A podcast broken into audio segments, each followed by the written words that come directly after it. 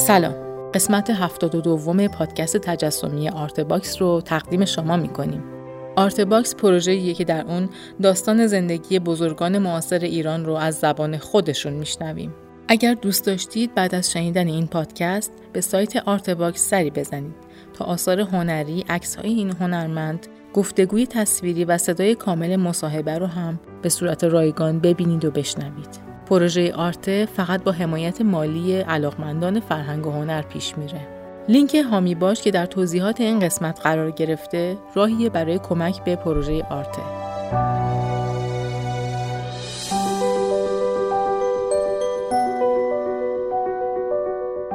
قسمت سوم از صحبت‌های فرشید مسقالی رو که درباره سالهای مهاجرتش هست با هم میشنویم. آرته تاریخ شفاهی فرهنگ و هنر و ادب معاصر ایران.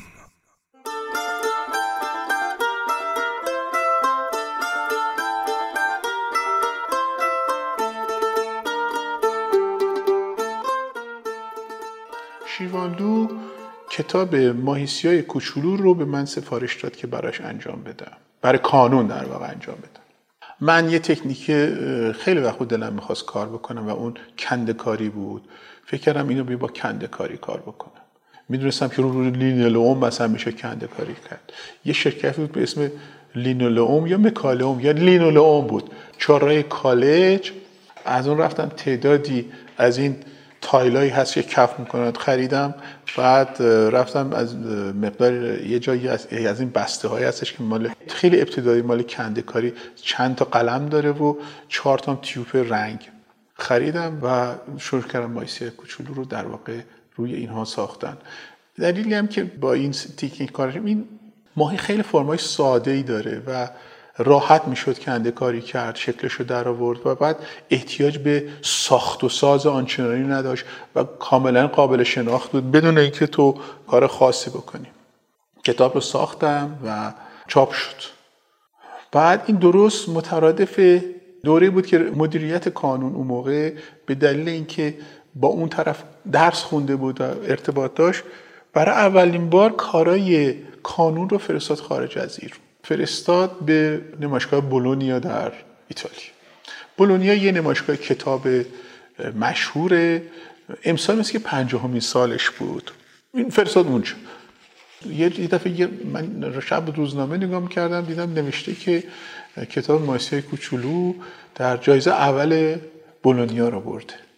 خب برای من خیلی طبیعی بود که حتما سمت بهرنگی من که نمیستم اصلا بولونیا چی هست.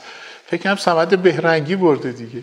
فرد رفتیم کانون رو گفتیم آره مثل که برده. گفتن نه بابا سمت بهرنگی نه اصلا نمایشگاه نمایشگاه تصویرسازیه. رفتیم متن نداره.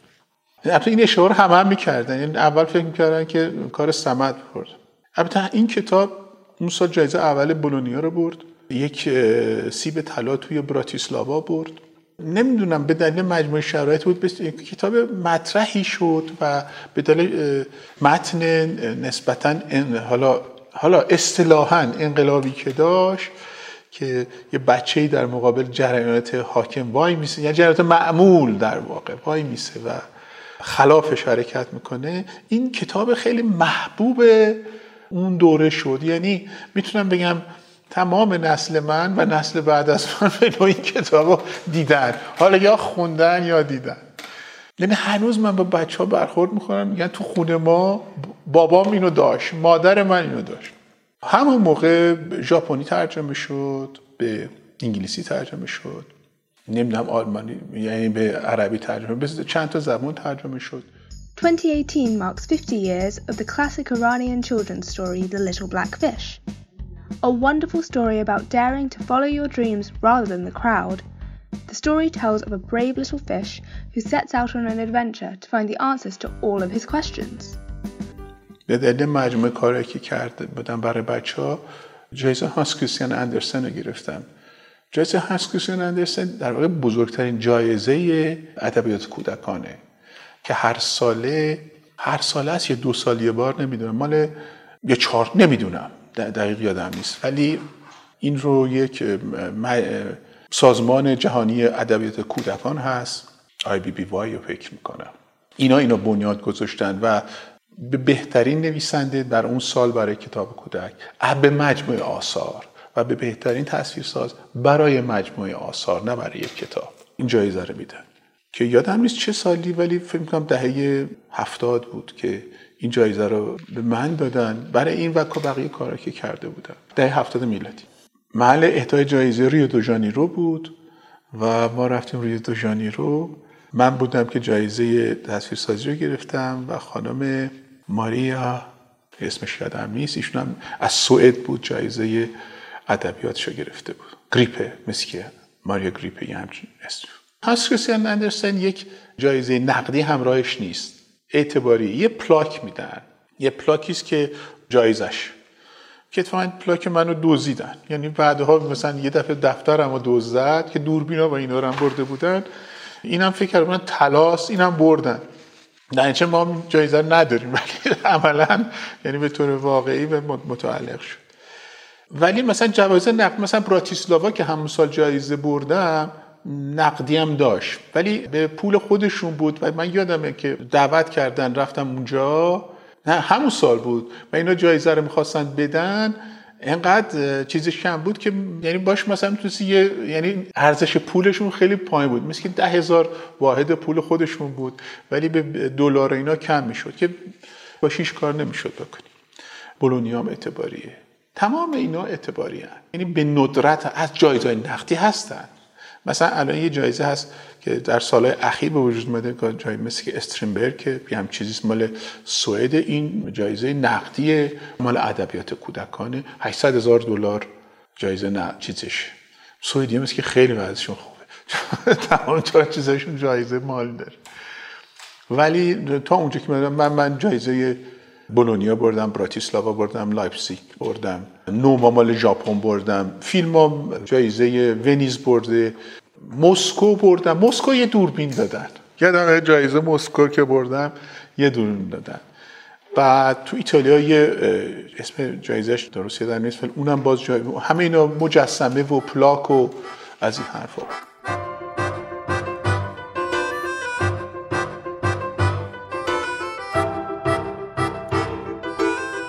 من از این رفتم یعنی مدتی در انگلیس بودم و بعدم رفتم فرانسه و سالها تو فرانسه زندگی می‌کردم. در این دوره بود که من به طور جدی شروع کردم روی نقاشی کار کردن نقاشی با مداد شمی روی کاغذ و بعد پاپیه مشه که روش رنگ می‌کردم و رنگ میذاشتم. این, این نوع پاپیه مشه بودم. یه چیزی که برام انگلیس بودم من اونجا یه شهر کوچولوی نزدیک لندن زندگی می‌کردم و یه خونه خیلی کوچیک داشتم. اونجا من در واقع اینا رو شروع کردم. دو تا مجسمه خیلی مثلا حالا بزرگ کار کردم. یادم بعد می‌خواستم برم پاریس. خانوادم رفتن پاریس و من می‌خواستم برم پاریس. نمی‌دونم اینا رو گفتم یا نه. دیدم من مجسمه رو نمی‌تونم ببرم. یعنی یعنی اصلا در توانم نیست که اینا رو بتونم حمل کنم. گفتم اینا رو دو تا رو میرم بزنم بیرون. تو آشغالا. چیکار کنم؟ نمی‌برم. من دو تا مجسمه رو بردم گذاشتم تو آشغالا.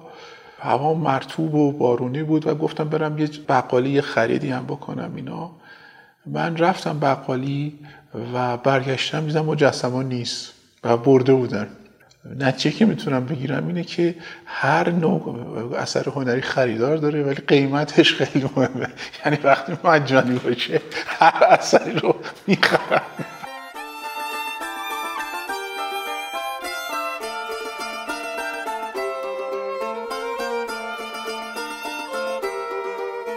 رفتم امریکا و دیگه باید کار می‌کردیم که خرج زندگی رو در میبردیم و اونجا یه استودیو یه گرافیک درست کردم اون موقع تو لس آنجلس ما رفتیم لس آنجلس و ما مثلا سومین استودیویی بودیم کارگاهی بودیم در اونجا که از کامپیوتر استفاده کردیم. یعنی تازه مکینتاش در اومده یعنی من یادمه که ما خواستیم استودیو رو درست کنیم بعد گفتیم می‌خوایم کامپیوتر بذاریم از این حرفها. من رفتم سان فرانسیسکو یه نمایشگاه مکورد بود که مکینتاش ها رو مکینتاش کوچولو بود. یه چیزی بود به اسم من که به اسم مکینتاش کلاسیک بود. یه مونیتور داشت. اینقدر 512 کی فقط چیز داشت. هارد داشت. مثلا رمش 8 کی بود. یه چیز اینقدر. و سیاه سفید. بعد ما رفتیم اونجا من اصلا برق یعنی یه, یه قرفه بود اینا. اولین سافر عکس عکس با عکس کار کردن رو اینا نوشته بودن. و بعد اینا داشتن نمایش می‌دادن. بعد یه ساختمان بود مردک یه دور یه پنجره رو انتخاب کرد بعد کپی کرد بعد پنجره رو گذاشت اینجا. یه پنجره دیگه پیدا شد. من اصلا دهنم وام مگه میشه این کارو کرد؟ چون مثلا تو دستی باید یه, یه ما کار کنی بتونی این کار رو کن خیلی برام یه جادوی عریبی بود این کامپیوتره چون آدم فنی هم هستم دوست دارم رو ما یه استودیو با کردیم به اسم دسکتاپ استودیو در لس آنجلس در محله وستوود و شروع کردیم کار کردن. البته من چون فکر می‌کردم که ما به این سادگی مشتری گرافیک نمی‌تونیم پیدا بکنیم. یه چاپ خونه درست کردیم. اونجا یه دو تا ماشین چاپ داشتیم کار چاپ می‌کردیم و بعد اولین image setter هایی که در اومده بود مال لاینو بود. اونا رو خریدیم و و یه استودیو درست کردیم تا سالها بود دیگه. کار می‌کردیم. کار می‌کردیم. ولی خب من نمی‌تونم خوب اداره کنم. یعنی کار من دو سه تا کار مثلا من اولین بار مثلا تهرون یه مغازه پوستر فروشی درست کردم. گفتم پوستر میفروشیم خیلی سال قبل. کوچه جنوبی سینما آتلانتیک حالا نمی‌دونم اسمش چیه. یه مغازه درست کردیم پوستر چاپ می‌کردیم میفروختیم. ولی خب نتونستم اداره بکنم. بعد بوتیک درست کردم نتونستم اداره کنم. اونجام سخت بود. نمی‌تونم اداره کنم. اولین کسایی بودم که اونجا کار در واقع حالا اصطلاحا آرت با کامپیوتر کردن. یه با عکس کار کردم در سایزهای حتی اینا رو تو کامپیوتر کار می‌کردم و اون موقع هنوز پرینتر وجود نداشت. یعنی ما فایل رو می‌دادیم ازش نگاتیو می‌گرفتن بعد نگاتیو رو باش پرینت در واقع عکس می‌گرفتیم. بعد یه دوستی ما داشتیم سان فرانسیسکو و این تلفن کرد گفت آقا یک شرکتی داره یک جریان تازه رو تازه اینترنت رو افتاده بود. یعنی مثلا من یه دوست ما رو دعوت کرد یه دانشگاه بود تو کلتک تو لس آنجلس و بعد رفتیم و گفتن این الان این اینترنت. و بعد اولین browser ی که یکی از اولین browser یاهو بود که من خیال کردم یه مسلمون درست کرده. یعنی یاهو یعنی اون یاهو. و این جریان اینترنت تازه شروع شده بود. بعد یه شرکتی بود در سان فرانسیسکو به اسم Worlds که اینا دنیای سه بعدی می ساختن در کامپیوتر. این چیزی که هست که تو game های بچه ها هست ولی این برای چت بود برای گپ زدن بود.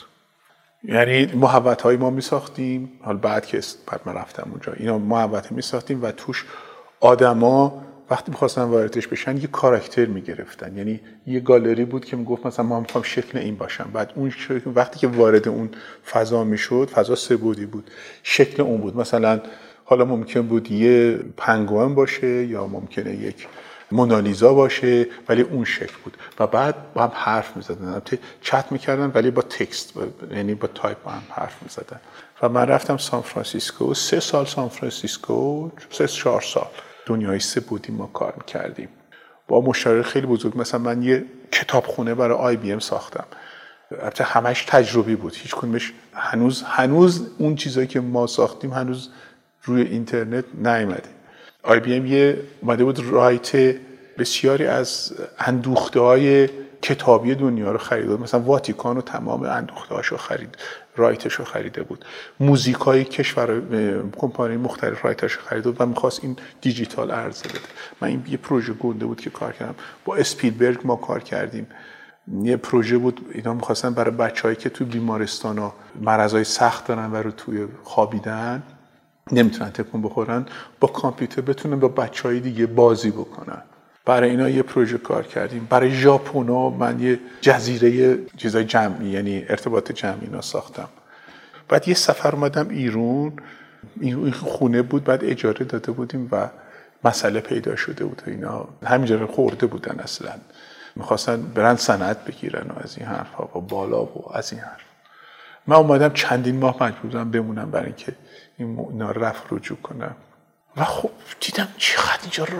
یعنی به اونجا شدت کاری خیلی بالا بود. یعنی مثلا من کاری که داشتم به طور دائم باید میخوندم و چیز یاد می‌گرفتم.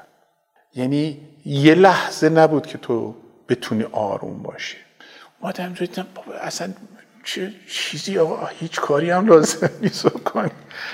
رفتم برگشتم امریکا بزنم گفتم که بریم ایران چی کار کنیم. و اومدیم. چه سالی برگشتی؟ 98 اونجا موقع برگشت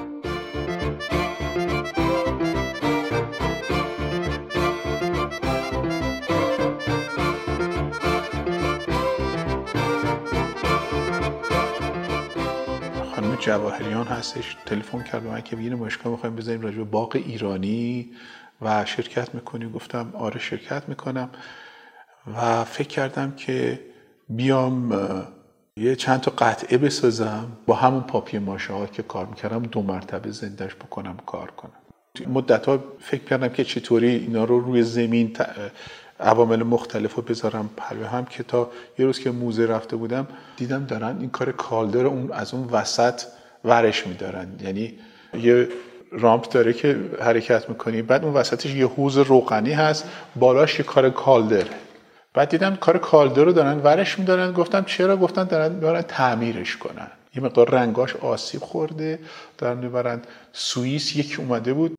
یعنی مثل جواهر اینا رو به دقت از هم جدا می‌کرد. بعد لای پارچه میپیچید که ببرن در سوئیس ترمیمش کنن بیارنش. که من پیشنهاد دادم خب این تیکه رو بدین من این اینجا کار کنم.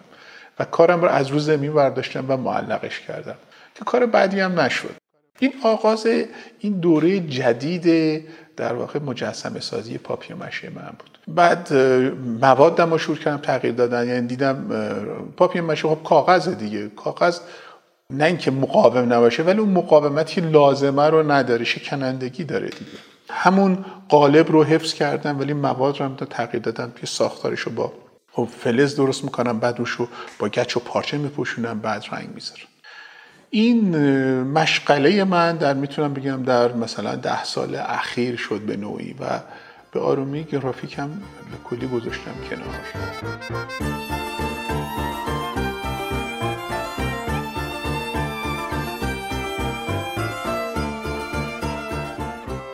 خیلی هم مجسمه ها شما یه بار دوبار می‌بینید تموم میشه. بله. ولی به نظر من نمیاد. من دو جلسه میام اینجا میرم. هی دوباره رومو برمیگردم دوباره نگاه می‌کنم. دوباره دوباره نگاه می‌کنم. مثل که این تموم نمیشه. اون شادابیش و فانتزی بودنش و مثلا ببینید شما اون زاپات های کیه نمی‌دونم که اون مکزیکیه که دست این وانگوگه کیه وانگوگه آه وانگوگه آقا اون کلاش من آره وانگوگه وانگوگه بیچاره آره. بله. که دستبارش هم از هم جداست. آره آخه این گوش وانگوگه اون که اون موقع که گوشش رو بریده گوشش رو جدا کردم گذاشتم اون گوشه. چاقوش یه طرفه. بشقابش یه طرفه. خورشیدی که دیوونش کرده هست. خیلی جالبه برام خیلی جالبه. یعنی این چیزی که شما میگین من کسایی که میان پیشم اولین چیزی که میگن میگن چقدر اینا خوشحالن. حالا ببین اینا من قصدی ندارم که خوشحال بسازم یا خوشحال نسازم. ولی واقعیت اینه که بسیار لذت می‌برم از ساختن اینا. شاید اون شعفی که دارم در موقع تولید اینا این شعف به نوعی منتقل میشه. نمی‌دونم.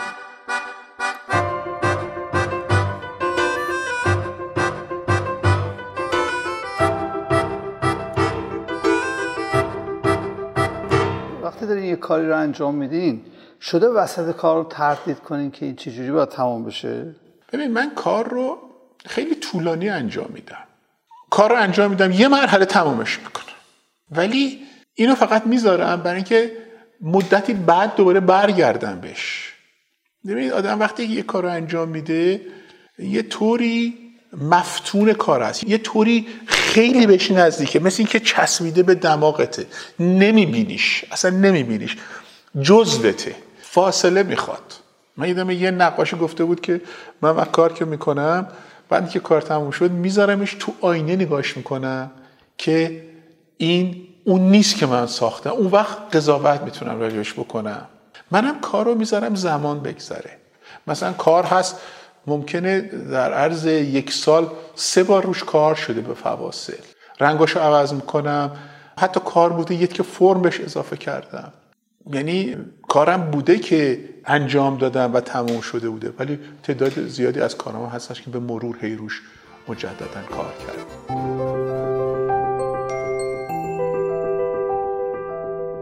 خیلی ممنون که پادکست ما رو شنیدید. در قسمت بعد فرشید مسخالی درباره دیدگاهش نسبت به هنر و زندگی برامون صحبت می‌کنه. امیدوارم که قسمت بعدی رو هم دنبال کنید. تهیه کننده فخردین انوار، تولید پادکست زهرا بلدی و پرهام وفایی، همکاران این قسمت حسین سلامت، حسین راستی و دلارام فتحی، متن خلاصه پادکست شکیبا شخصیان.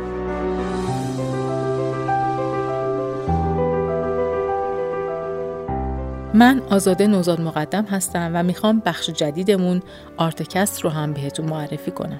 ما در آرتکست داستانهایی از سرگذشت بزرگان فرهنگ و هنر و ادب معاصر ایران رو که در بینمون نیستند براتون میگیم. امیدوارم آرتکست رو هم بشنوید و دنبال کنید.